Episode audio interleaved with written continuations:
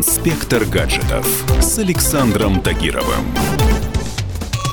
Признайтесь, хоть раз в жизни у вас было ощущение, что за вами кто-то следит через мобильный телефон. Во время разговора вы слышали на фоне странные шумы и пощелкивания, батарея смартфона быстро нагревалась и разряжалась, а неожиданные звонки с молчанием на том конце и вовсе заставляли вас покрыться холодным потом. Так как происходит слежка за телефоном и кому это нужно? Давайте разбираться.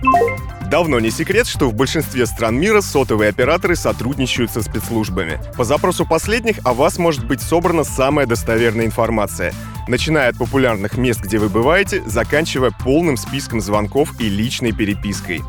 Если вас подозревают в чем-то не очень хорошем или вы чиновник с доступом к государственной тайне, шансы на то, что вас действительно кто-то отслеживает, значительно повышаются. Если же вы обычный офисный работник и все ваши грехи — это просмотр пиратских фильмов и скачивание торрентов, можете не напрягаться. У товарища майора есть цели поинтересней.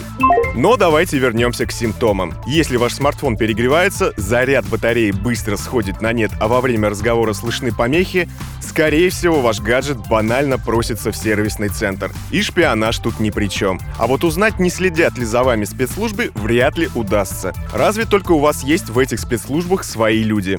Мы наблюдаем за всеми социальными сетями, интернет-логами, службами мгновенных и текстовых сообщений, всеми твоими известными сослуживцами, друзьями, приятелями, исходящими и входящими имейлами, звонками по сотовому. Но помимо товарища майора, следить за вашим телефоном могут еще и злоумышленники. Зачем им это нужно? Да просто ради того, чтобы узнать данные банковских карт и пароли от сервисов, где есть деньги. Конечно, такие мошенники, скорее всего, не получат данных от сотовых операторов. Однако они вполне могут залезть в ваш телефон через вредоносные программы. В конечном итоге следить за вами могут даже ваши родные. Ну, например, вас подозревают в измене или вы задолжали кому-то денег. Если такие родственнички имеют прямой контакт с вашим телефоном, то сложные программы и шпионские трояны тут даже не понадобятся. Взяв на минуту-другую ваш телефон, можно парой кликов настроить отслеживание геопозиции или переадресацию всех ваших звонков на чужой номер.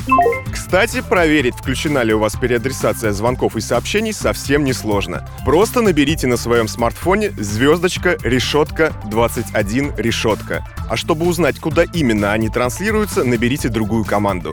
Звездочка решетка 62 решетка. Кто знает, возможно, там вы увидите телефон кого-то из своих родных.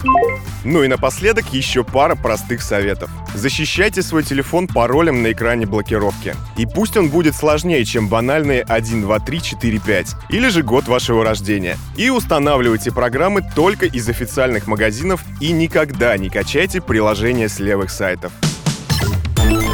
Инспектор гаджетов с Александром Тагировым.